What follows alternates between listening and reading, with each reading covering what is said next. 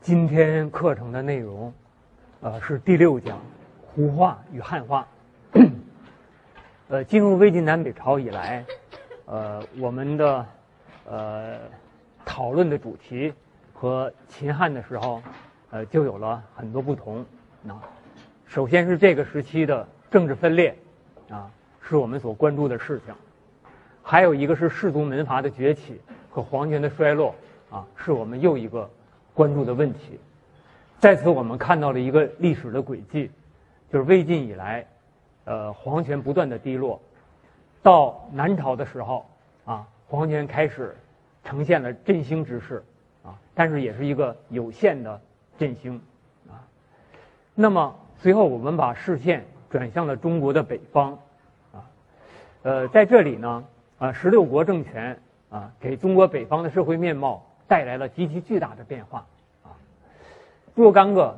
小小政权啊，在这里此起彼伏，啊，呃，在某些学者看来，这是一个非常的动乱、啊残酷、衰败的时期，呃，不过我们也指出，在十六国政权的某些动向之中，啊，我们也看到了与东晋南朝不同的若干迹象，比如说，这个呃，十六国军权啊，相当的强大。比如十六国对法治和文化教育的重视，甚至超过了东晋。那么这样一个呃新的变迁因素虽然很微弱，但是经过孝文帝的改制啊啊，它就大大的发展起来了啊，获得了一个决定性的发展。由此我们看到了啊北朝政治啊的蓬勃生机。但是孝文帝的改制啊，他也。呃，它由于过度的激进啊，那么也使鲜卑社会发生了分裂啊。以六镇为代表的鲜卑化势力，和以洛阳为代表的汉化势力啊，这两种社会因素之间啊，出现了分裂啊，呃，发生了冲突。那么最后呢，啊，我们看到的一个结果啊，就是呃，六镇中的怀朔镇和武川镇孕育出了两个新的政权，取代了北魏。那么我们观察这个，今天我们这一讲啊是南北朝史的最后一讲，呃，我们主要的分析角度还是这样的两个，一个是胡化与汉化问题，一个是南朝和北朝的对比问题啊，就是南朝和北朝他们的呃政治特点以及历史命运啊，呃，当然对于像六镇起义啊，以往学者呢也有用阶级斗争来解释的。啊，就是说是下层受压迫的镇民，啊，那么对于统治者的反抗啊，这样一个因素肯定是存在的啊，呃，但是胡化和汉化，呃，陈寅恪先生所提出这个话题，啊，陈先生以他过人的才气把它弄得非常之漂亮啊，呃，那么在解释北朝历史上啊，给我们开拓了很多圣境啊，有提供了很多精彩的这个观察角度。那么我们下面呢，来继续这个观察。首先呢，呃，我们来看东魏北齐政权构成与胡汉矛盾。呃，高欢建立了东魏啊，当然统治者还是拓跋氏或者是元氏啊，呃，皇帝是孝敬帝元善见，但那只是高欢手中的一个傀儡啊。在高欢死后，他的儿子高澄啊，曾经计划。篡位，呃，但是没有成功，就遇刺而死，啊，那么高澄的弟弟高阳继位，是为文宣帝，啊，在继位之前呢，啊，他曾经尝试铸金像，啊，以占卜，此举是否可行？啊，结果铸金像居然成功了，于是，呃，他就呃称帝，呃篡位，呃取代了啊金，取代了这个东魏政权，北齐啊由此开始。呃，在上一讲中，我们也提到，尔朱荣曾经也想称帝，啊，为什么没有称帝呢？因为他铸金像来占卜没有成功，啊，呃，可见，呃，对于北方民族来说，铸金像占卜是否称帝可行，啊啊，是北族的一个风俗，啊，呃，这个高阳称帝之后，啊，这个东魏王。下面我们看一看高氏集团的构成。在上一讲，我们已经指出，高欢原来是怀朔镇的呃下级军官啊，呃在这里呃他啊祖孙数代啊长久生活长久生活，沾染了鲜卑的习俗啊，是一个呃即使他是汉人，也是一个鲜卑化的汉人啊。大家可能已经注意到画面上的这座呃小城了啊，这是怀朔镇附近的一呃一座古树啊。二零零三年呃我们在这个呃阴山那儿呃田野上进行考察啊呃看到了路边有这么一座古树啊，是三角形的，只有东向的一个门。啊呃，这一带叫三角城的地方有很多啊，这是很有意思的啊。我们在画面上提供了一个表啊，显示呃高欢集团的核心骨干与中间啊，几乎都来自怀朔镇啊。比如说这个窦泰、射的干、娄昭等等啊，呃，像胡律光、胡律金，他是赤勒人。呃，这个我们可以特别的提示一下，呃，大家都知道著名的《赤勒歌》吧？天苍苍，野茫茫，是吧？风吹草低见牛羊，啊，呃，那么，呃，这是一个赤勒族的呃民歌，而狐狸官和胡律金就是赤勒族人啊。东魏政权的统治集团的核心部分啊，主要来自怀朔镇啊，怀朔镇的中级级军官啊，那么。呃，这个政权的军事支柱也是六镇余部，就是上一讲我们所提到的三州六镇军民啊。他们被高欢安置在晋阳一带，从此改称六州鲜卑了啊。因为高欢在这里设置了六个六个州啊，呃，所以这呃六镇的余部在这儿就成为这个啊六州鲜卑。他们是东魏北齐政权的军事支柱啊，是最坚强的核心部分啊。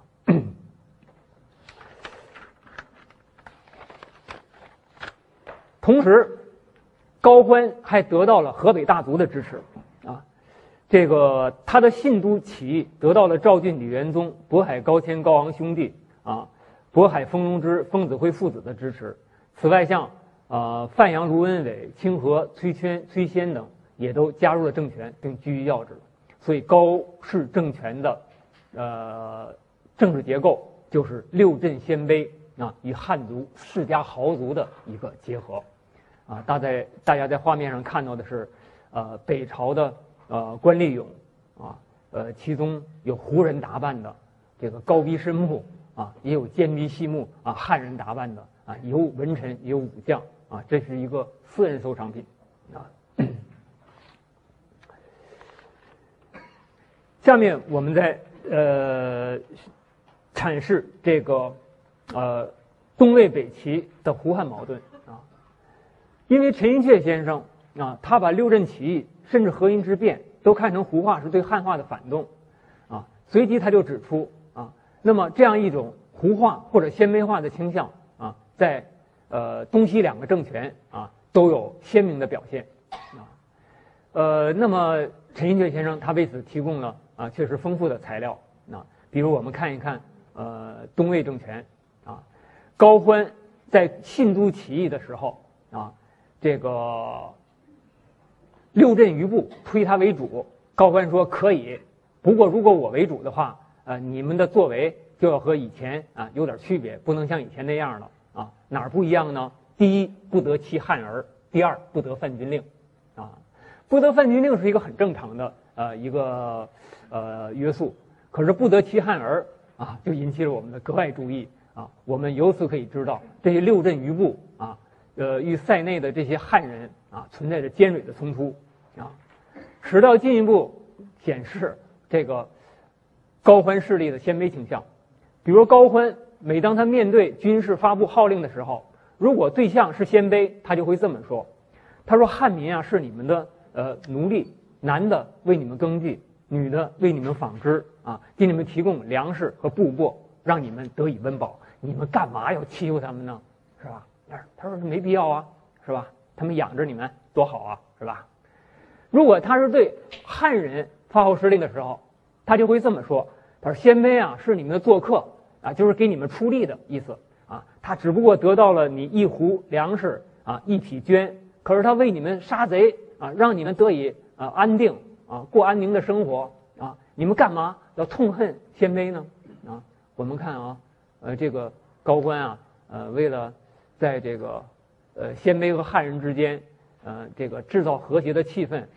呃，弥平双方的裂痕啊，确实是不遗余余力啊啊，但是反过来反映了什么呢？啊，反映了鲜卑和汉人之间啊存在着巨大的隔阂啊。呃，汉人官僚杜弼啊曾经这样说啊，说鲜卑车马客治国啊，得用汉汉人，也就是用中国人啊。还有一个叫高德正的，他也经常说啊，这个官员啊啊应该多任用汉人汉人啊，呃，鲜卑太多了不好啊，应该把他们租建都免职了啊。那么这样的呃呃两位后来。两个人后来都被高阳所杀死了啊。这个在据学者啊多方考察，在东魏北齐政权中，汉族士大夫与鲜卑曾经有过三次较大的冲突，最后都以啊汉族士人的失败而告终啊。比如其中一次是这样的啊，就高欢的儿子叫高音啊，他的母亲啊是一个汉人啊，就是李皇后。出自赵郡李氏，是士族出身，所以这个高音呢，啊，可能由于基因或者遗传的原因，啊，性格温和，喜欢读书。这个高欢就怎么看他都不顺眼，说这孩子不像我，啊，非常之生气，总想把他废掉。有一次，他就是想训练他一下，或者想考考核他一下，啊，呃，就是让他亲手拿着把匕首杀死一个囚犯，啊，可是这高音性性情很温和。啊，就是弄这一个让他杀死人，他面有难色啊，杀了半天也没断气儿。这个这个高欢啊，就非常之生气啊，说这孩子怎么这么没出息，真是废物啊！就是高欢为之暴怒，拿马鞭子就狠狠抽了他三鞭子，呃，结果就把这高音打的呃神经不太对头了啊，从此神经就不不是特别好了啊。这高音后来继位之后，呃，您这个李太后，我们可想而知啊啊，在政治上会有较大影响。同时呢，高欢指定了一个汉族官僚，姓杨的啊辅政，啊，那么可以想见，这个高音啊，呃，和这个汉族官僚呃杨杨某啊，代表了一个以及李太后吧，代表了一个汉化的势力。但在这个时候，高欢的妻子披娄氏，太皇太后披娄氏啊，以及高欢的几个弟弟不满意了，啊，披娄氏说，啊，我们母子怎么能受那个汉族老婆娘的呃处置呢？是吧？我们落在今天怎么落在他手里了啊？随后不久，高欢的弟弟高演、高湛发动政变，废掉了高音，杀死了官僚杨杨某，就是杨殷啊。这个呃，于是这个太皇太后披娄氏啊，这个老太太呃，鲜卑老太太得以高高在上啊。那么高欢的弟弟高演啊，得以这个呃称帝啊，得以做了皇帝啊。那么这次呃继承权之争啊，皇位。呃，争夺它的背景有一个鲜明的胡汉背景啊，有胡汉背景。呃，不过尽管在东魏北齐政权中出现了鲜明的鲜卑化倾向，这是就政治势力而言的。如果从制度建设来说啊，我特别想提示给大家，你们看到的将是一幅不同景象啊。东魏在制度建设上取得了重大的成就啊，东魏统治者。大举扩户啊，这个得到了无极之户啊，六十万啊。如果一户五万人的话，这就是三百万人口啊。讲南朝的时候，我们说南朝在灭亡之前啊，也就是陈朝，人口不过二百五十万啊，啊，可以显示这个东魏北齐的国家能力非常之大啊。文宣帝啊，着手裁减呃裁减州郡县啊，一次就裁掉了三州。一百五十三郡和五百八十九县啊，因为当时北朝这个州郡县设置和南朝一样啊，都非常之烂啊，有的十户八户人家就设一个县啊，呃，这种这种情况啊啊非非常常见，当事人称之为十羊九牧啊，羊有十只，和放羊的却有九个人啊，呃，就是说用这种方呃方式吧形容这个州郡县设置之乱啊，那么文宣帝进行改革啊，大刀阔斧啊，一下子是政权的地方政权的。呃，地方行政管理的结构啊，大为简洁了啊。呃，文宣帝呢制定了林止阁，武成帝啊修订了齐律、和清令及五礼啊，这也都是制度上的重大成就。呃，比如北齐律啊，就得到了陈雪先生的高度赞扬啊啊，说是他在北魏律的基础上啊，进一步这个百尺竿头再进一步吧啊，取得了很大的成就啊。武成帝还颁布了均田令啊，呃，大家在画面上所看到的呃画面就是北齐的教书图啊，据传呃是北朝的著名画家杨子华所作。呃，所绘的就是北齐文宣帝天宝七年教五经诸史的故事啊，可见王朝在呃文化教育上以及在制度建设上，那还是付出了重大的努力啊，并且成果斐然。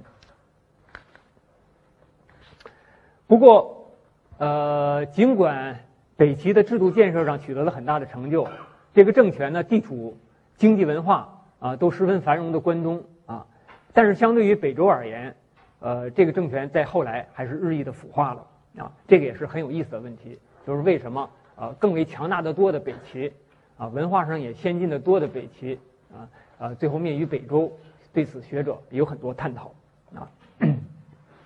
在文宣帝的时候，北周经常害怕骑兵啊北齐呃害怕北齐的军队啊西渡黄河啊来呃来侵犯北周啊，所以在冬天的时候。呃，河面结冰，就专门派人到河面去把冰，呃呃，给它凿碎了，呃，以防骑兵渡河啊。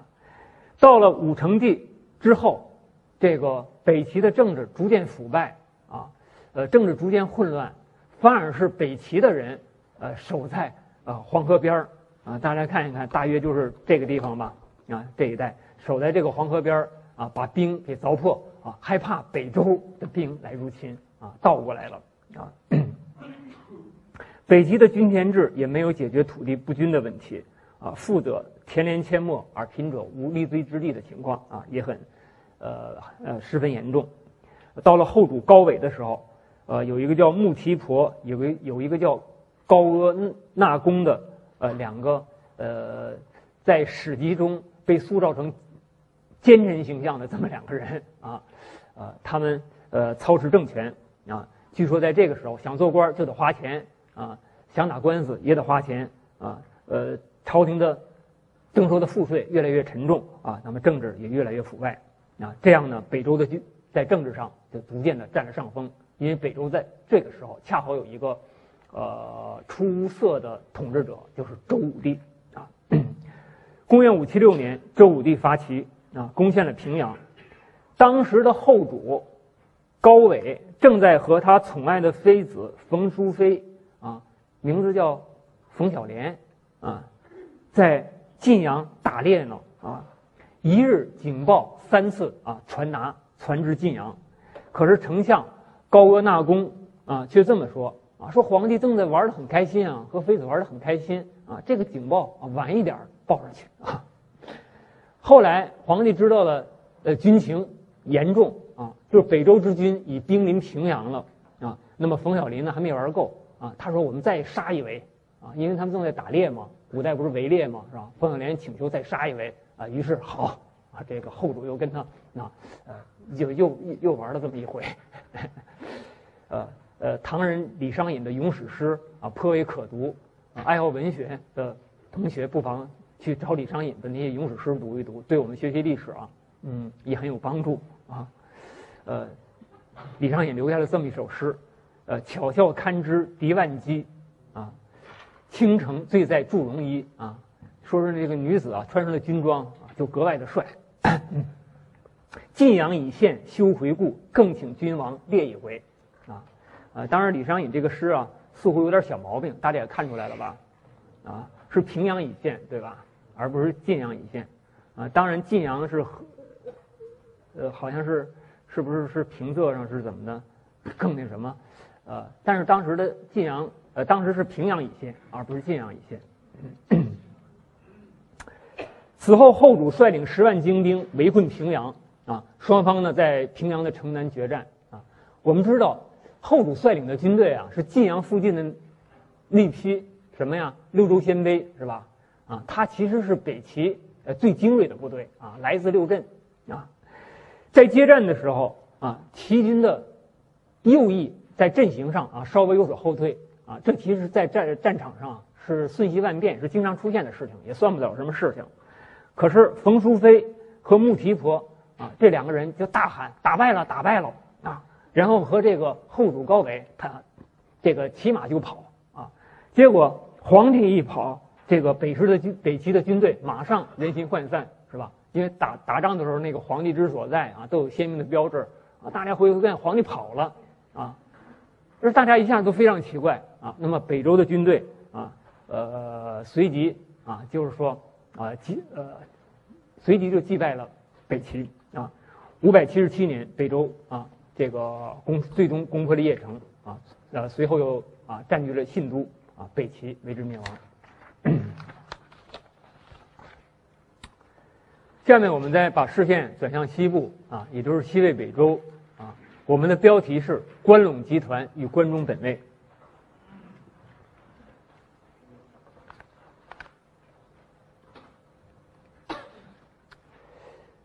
这个王中洛先生啊，在他的名著《魏晋南北朝史》中啊，呃，有这样一段阐释。他说：“宇文泰。”只是一个以一个二十七八岁的人能够继贺拔岳啊为统帅，实际掌握西魏的军国大权，主要原因在于贺拔岳的军团是以六镇中的武川镇军官为骨干而组成的啊，呃，正正如这个呃东魏北齐啊源于怀朔一样，西魏北周与武川镇啊有着直接而密切的关系啊，呃，我们上一讲已经提示大家。六镇余部，他们分为两部分啊，一部分为高欢所得，还有一部分由尔朱天光和贺拔岳率领啊，进入了关中。就是这部分人后来落入了宇文泰的手中，或者说就是这部分人后来他们推举宇文泰做他们的义军之主啊，由此宇文泰啊得到了六镇余部的支持，使他在这个北魏末年的。政治角力之中啊，成为一个政权的开创者啊，就是说，正因为他手中有六镇余部，所以他成功了啊。这个西魏政权的武川背景，我们同样可以可以给大家啊提供一呃一个表格啊，呃，以获得一个直观的印象。资料的出处来自黄永年先生的黄永年先生的研究啊，呃，据黄永年先生统计，在武山四年拥戴宇文泰者。的几个最主要的人物中啊，我们看，一二三四五六七啊，在十个人中有七个人，哎，是武川镇人啊。在五五零年，嗯，西魏所任命的八柱国中，啊，八柱国呃与府兵制相关，随后我们会讲到啊，这八柱国中，呃，居然有五人啊是武川镇，来自武川啊。呃，大家可以注意一下，这个李虎，啊，这就与李唐王室有着直接的关系了，是吧？啊，那么在府兵制下，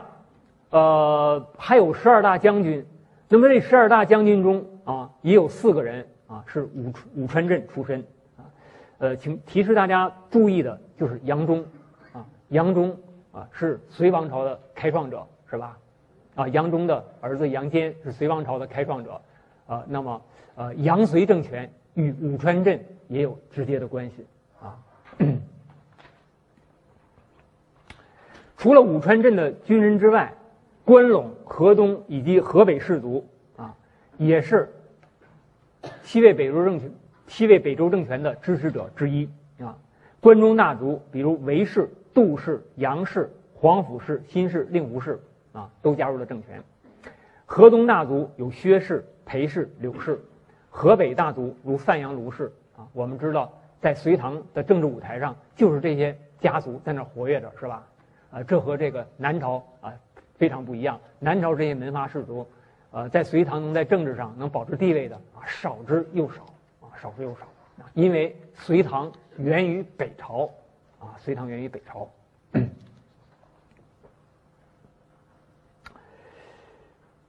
虽然东魏北齐政权呈现了明显的鲜卑化倾向，而且在政治上在关中地区形成了一个特殊的政治集团，这个集团被陈寅恪先生称为关陇集团啊，这是陈寅恪先生的一个重要概念，就是关陇集团，它的来源是武川啊。这个对它的来源、它的构成啊，陈寅恪先生都给了详细的分析啊。东魏北齐与西魏北周相比，虽然东魏北齐也出现了明显的鲜卑化倾向，但它毕竟处于文化发达、经济发达的关中。那么西魏北周就不一样了啊，这个地区原来少数族的色彩，从东汉后期开，呃，东汉末年开始就相当的浓厚啊，而北齐的鲜卑化啊，也由此更为浓厚啊，鲜卑化倾向由此更为浓厚。我们可以把这个西魏北周的若干呃政治文化措施和孝文帝改革加以比较啊，孝文帝改革是一个汉化的高潮啊，而六镇到东西魏。啊，又是一个啊胡化倾向非常浓厚的时候啊，比如孝文帝改制的时候，是把呃南迁洛阳的鲜卑籍贯改为洛阳，是吧？那么我们看宇文泰呢，他先把将士的籍贯改为关中啊，比如辽东乡平的李泌啊，现在你就把你的籍贯改为陇西成纪人啊，呃呃，就是在这个呃南北朝，尤其是在北朝时期啊。呃，籍贯和姓氏啊，就是不可信的程度非常之高啊，因为经常根据政治需要啊改来改去的啊。比如我们再看姓氏，那么也是这样，孝文帝下令把鲜卑福姓改为读音相近的汉姓，是吧？那么宇文泰在这一点上也是反其道而用之啊，这个他恢复了拓跋历史上所传说的这个。呃，在毛所统治的时候，啊，统国三十六，大姓九十九，啊，上一讲我们叙述鲜卑史的时候，我想大家对此，呃，还有印象。那么宇文泰就利用这个传说，恢复了三十六姓和九十九姓。首先，皇族带头把姓氏改回鲜卑姓氏，啊，魏恭帝元阔改姓拓跋氏，啊，称拓跋廓，啊，进而把汉人的姓氏。啊，改为鲜卑姓氏，就赐给他们鲜卑姓，这和孝文帝是不是也是反其道而行之的呢？鲜卑这个孝文帝改制，改鲜卑姓为汉姓，而宇文泰呢改汉姓为鲜卑姓，啊啊，正好相反。比如这个李泌赐姓图和，比如赵肃和赵贵赐姓以福，比如刘亮赐姓侯莫臣，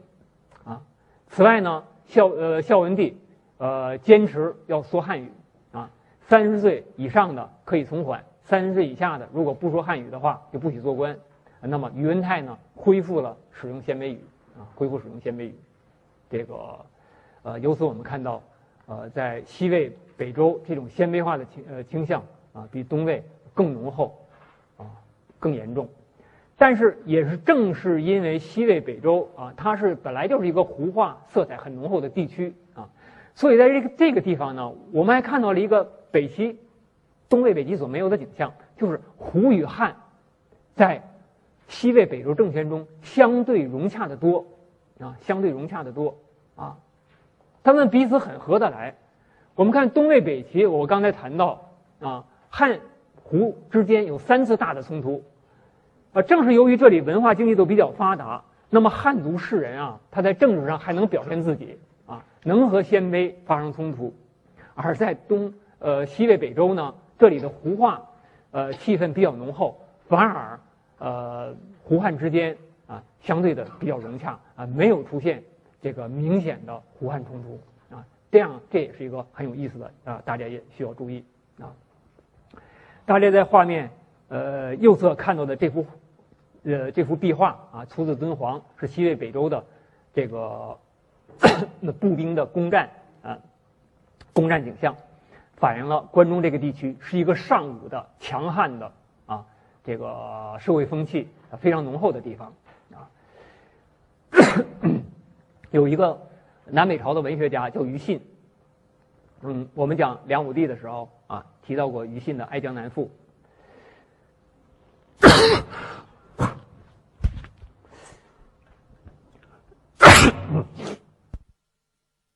这个于信后来在生活在北周啊，从南朝流落到了北周。他曾留下了这样一句诗句，叫“梅林能止渴，福姓可防兵”。啊，那么这句诗啊啊非常适呃非常鲜明的表达了呃关中这个地区的社会风气啊。第一，啊胡人的地位高；第二，武人的地位高啊。鲜卑的姓氏都是好几个音节，所以叫福姓啊。如果你是福姓的话啊，那么呃就没人敢惹你，所以福姓敢防兵，敢防兵。比如两个人啊打架啊，说你小子说你姓什么？把大名报上来。就说我姓侯木臣啊，你听算了算了，这是福姓，我不敢惹。这个就是梅林能止渴，福姓可防兵的意思啊。这个刚才我们通给大家看这个呃柱国和大将军列表，我们已经看到呃西魏北周源于武川，同时隋唐也源于武川。这四个王朝都和武川镇这个小小小的地方有直接的关系。清人清代学者赵翼啊，呃，就有这么一个感叹，说他说天地之间的王气啊，天地之间有一种王气啊，它不定会转到哪儿去，有时候集于其力于一处，这个地方就要出帝王。说武川镇啊，只不过是一个弹丸之地啊，既然出了三代帝王啊，他把西岳北周看成一朝啊，当也得也不算错。岂非王气所聚，硕大繁子也哉？啊，他说这个武川这个小小小地方，没想到倒是一个王气所聚的地方啊！出了三代帝王啊，就是周隋唐啊，这个说法啊也是很有趣的。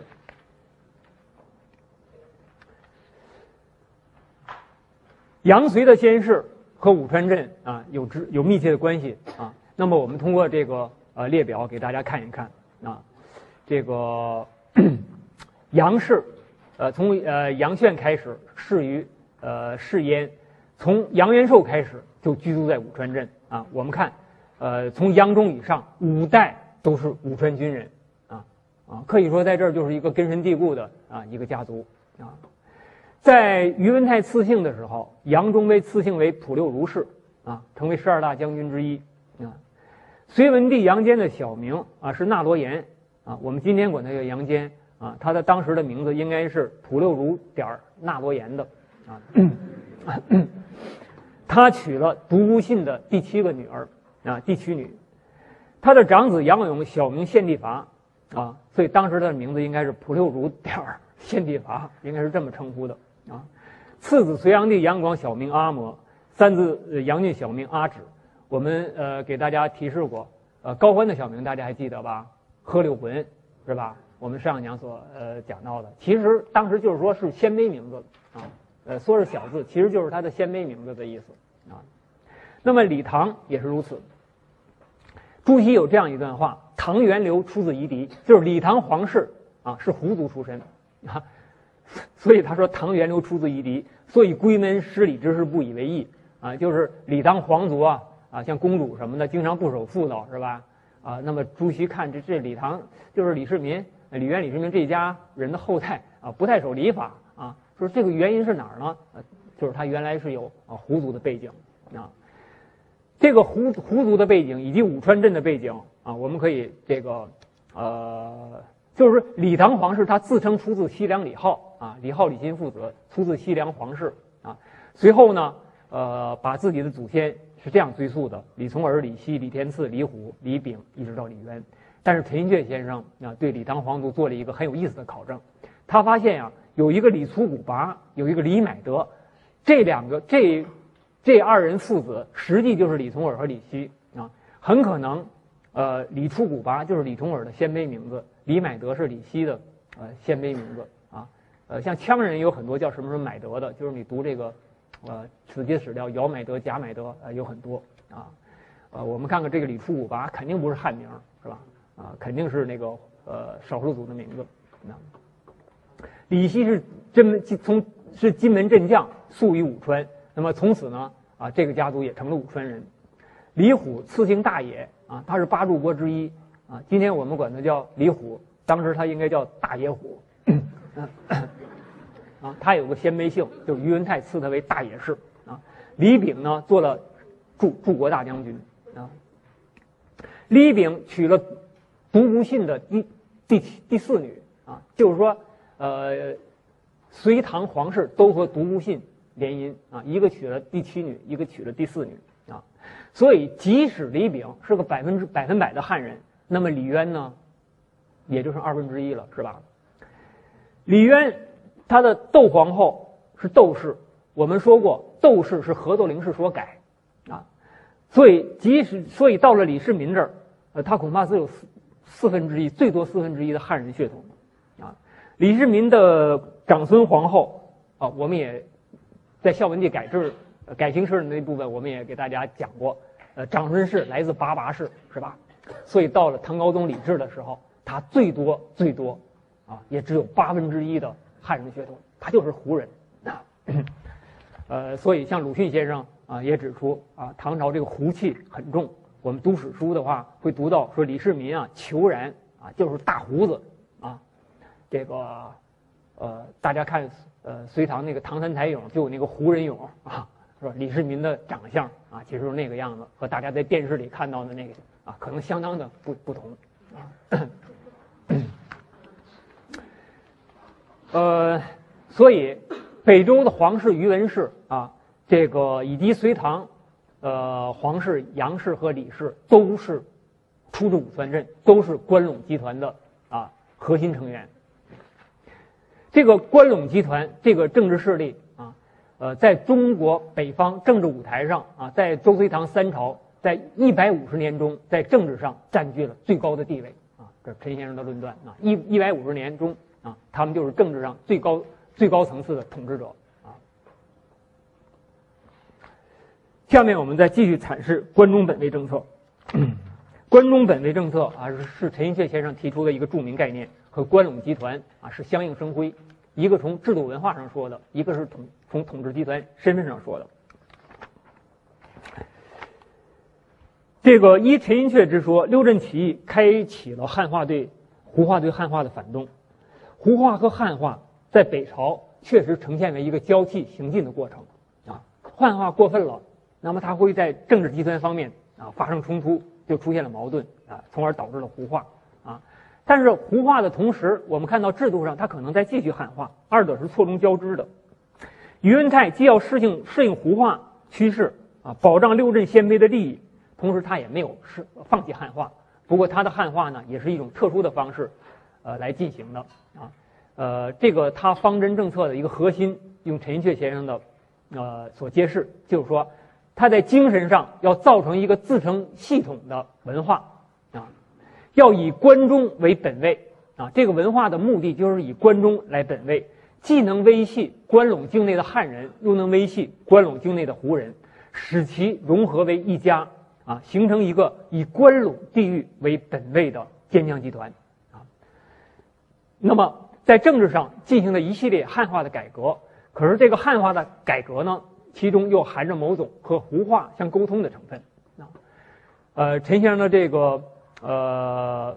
呃论点啊，有具体的啊史实支持。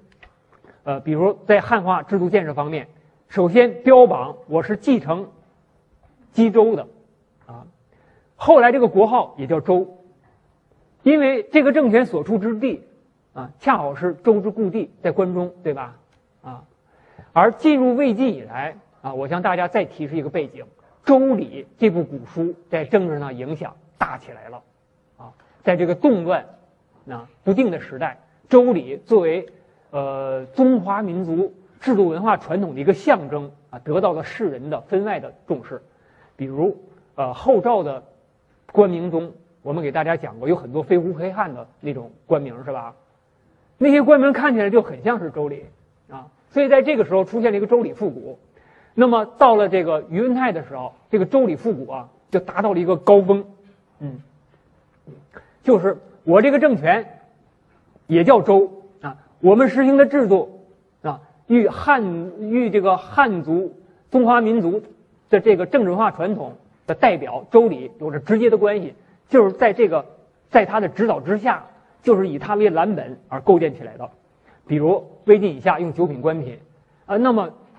西魏北周政权索性放弃了九品官品，改用周礼九命，啊，九命是最高的，一命是最低的，啊，官阶都改成周的那个样式了。尚书省、中书省、门下省全部废掉，实行周礼天地春夏秋冬六官之制，啊，那么公文啊，也不用现行的呃语言，而改用尚书那种呃佶屈聱牙的那种啊特别古奥的那种文体。所以我们读这个西越北周的那些呃这个诏令啊，啊感觉都特别古奥啊，非驴非马，特别可笑啊。这都什么时候了？你说这个呃尚书中那种话啊就很可笑。呃，大家在上古汉语的课的时候读了尚书的若干篇了吧？是吧？啊，那么它和魏晋以下的那种散文的文体相当的不同啊。而在这个时候，北周的公文就采用这种呃口吻了。同时呢，呃，比府周礼六军。实行府兵制啊，周礼中有六军制度。我们在在讲西周历史的时候，也给大家提示，六军的，呃，六军制度体制的背景是什么呀？是六乡，对吧？啊，周有六乡六随啊，每乡出一军啊，由此形成六军啊。那么比府周礼六军，呃，宇文泰实行府兵制，设立六柱国啊。那么对于关中本位政策。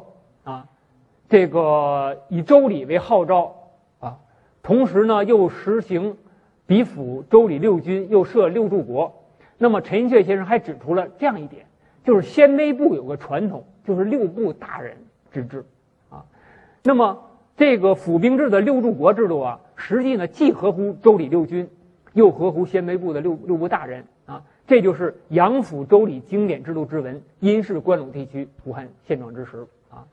呃，希望同学在课下读一读这部书，就是陈寅恪先生的《隋唐制度渊源略论稿》和《唐代政治史书论稿》。呃，这是中国呃现代史学上的名著。呃，大家在北大学习四年啊，如果这这两种书没有翻一翻的话啊，我觉得有点说不过去，是吧？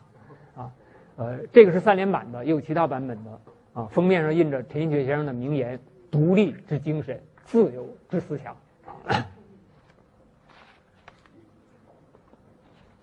下面我们从一个列表啊来给大家看一看六柱国啊，就是就是于文泰呢设置了八柱国，八柱国呢有八个人，这个就是于文泰、袁心和赵贵以下啊呃等六人加在一起是八人，于文泰和袁心两个人不领兵，那么以下的六人领兵啊又形成六柱国。陈寅恪先生说，八柱国可以和鲜卑的八部大人之治相沟通。六柱国可以和鲜卑传统的六部大人之治相沟通啊，那么柱国六柱国之下有十二大将军啊，在下有二十四开府啊，呃，有一些呃中国军制史的著作啊，强调说府兵制啊，在中国军制史上有什么啊如何如何重要的特殊地位啊，这个特殊地位阐释的不明不白啊，不过呢，呃，在我们呃搞历史的人看来，第一啊，他有可能。他是逼附周礼六军的啊，而且有陈寅恪先生的阐释啊，他和这个鲜卑六部八八部大人之治有关。第二呢，府兵制的本质是什么啊？我们得知道，本质是一个部落兵制度，也就是我们讲十六国史的时候给大家提示的国人武装啊，汉人种地提供军事物资啊，鲜卑人当兵啊，就是这个制度。北齐那六州鲜卑也是一样。其实和府兵制没有根本性的区别，都是一种部落兵的制度啊啊。呃，大家看到的这块木质是独独孤信木质啊，藏中国历史博物馆啊。呃，你到中国历史博物馆去参观的话啊，呃，在魏晋南北朝部分可以看到这么一方木质啊。呃，这是独孤信的一个呃多面体梅经组印，有二十四个印面啊，这个非常新奇的一个印啊。独孤信三女分别嫁给了周明帝、隋文帝和唐高祖之父啊李浩啊，所以独孤氏在周隋唐之间是一个非常显赫的家族。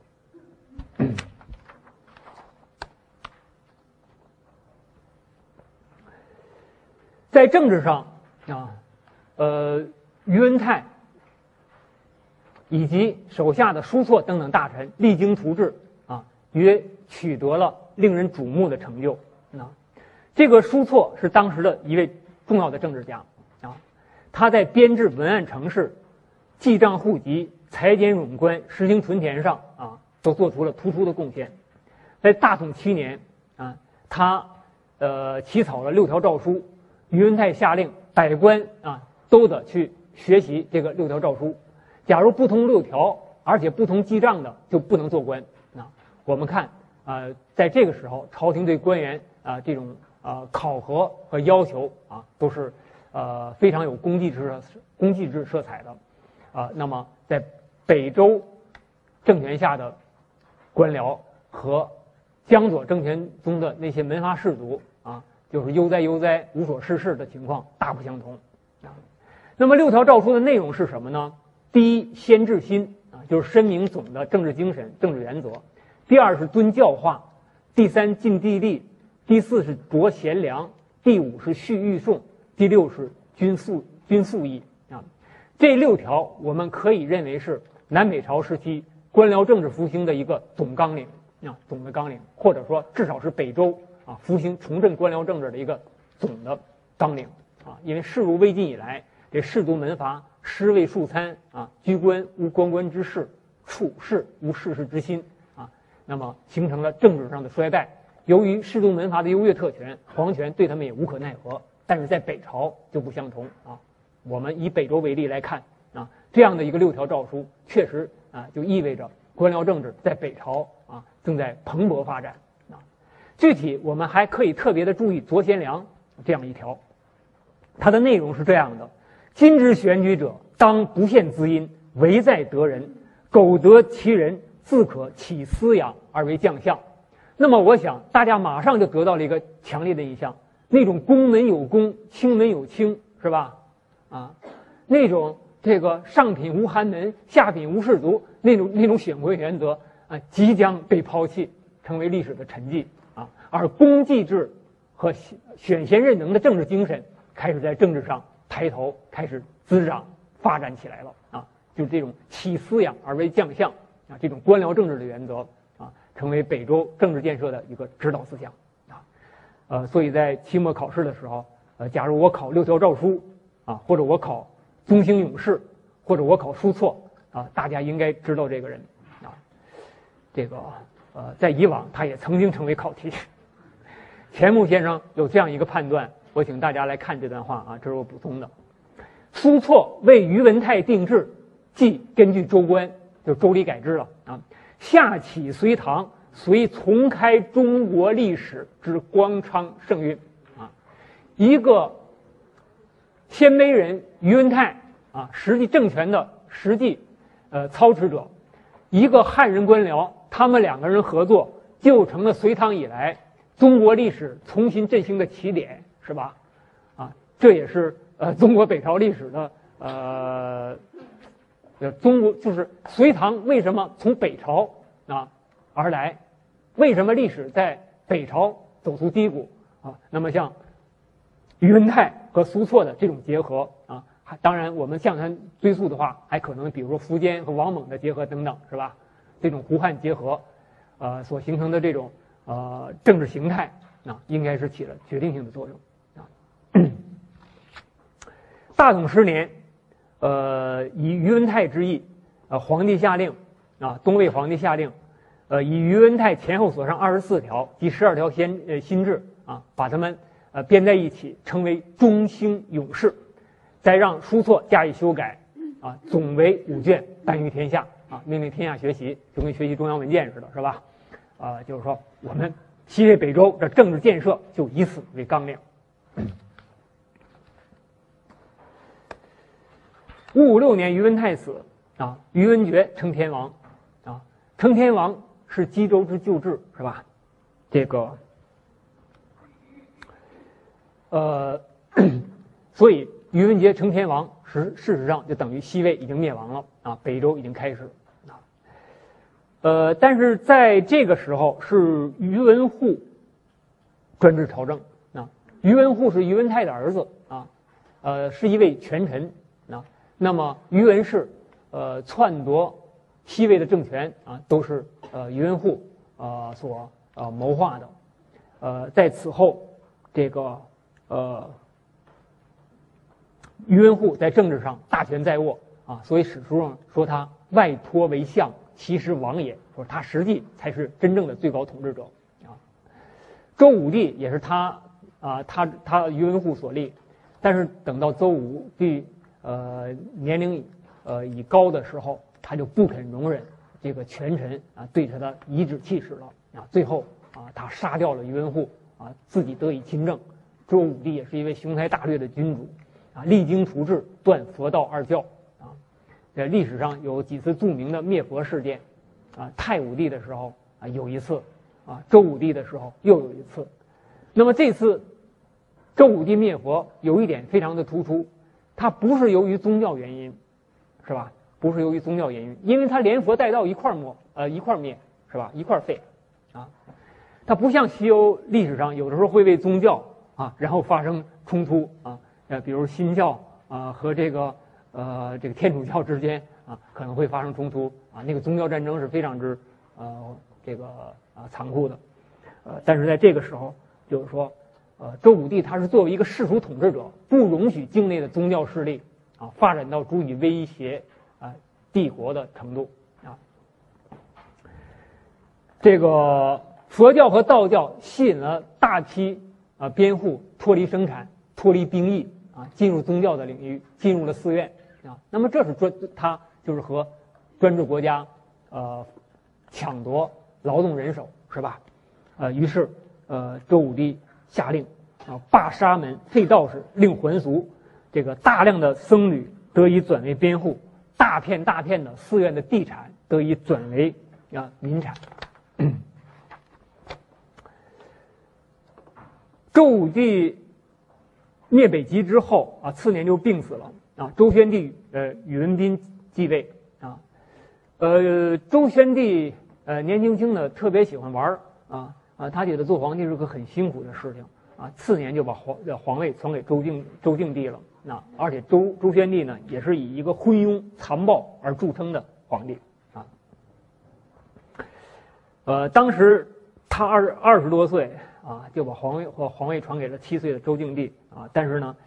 呃，他也没几没没一两年就死了啊。在周敬帝继位之后，大丞相杨坚发动政变，五八一年代周建隋。废除了北周六官，这个，呃，恢复了，呃，汉魏以来的三省制度，啊，呃，因为在这个时候，啊，北周的后期，鲜卑的势力啊日益抬头，已经有一批汉族的士人，他们在政治上啊已经显示了他们的不可替代性，啊，但是呢，他们要占据、获取更高的权力，却受到阻碍，啊，所以他们对这种局面就很不满。那么杨坚实际就是这批势力的一个代表。所以，在他啊杨坚发动政变之后，废北周六官，啊实行魏晋以来的三省，也是给汉族士人一个，呃一个这个呃一个姿态啊，就是我们这个政权将要继续在汉化啊，包括人员的汉化上啊，这个继续发展啊，汉族士人在政治上将有啊呃较为光明的前景了。五八九年，隋文帝发兵五十万人灭陈，南北重归统一啊。好，下面请大家，呃，休息几分钟。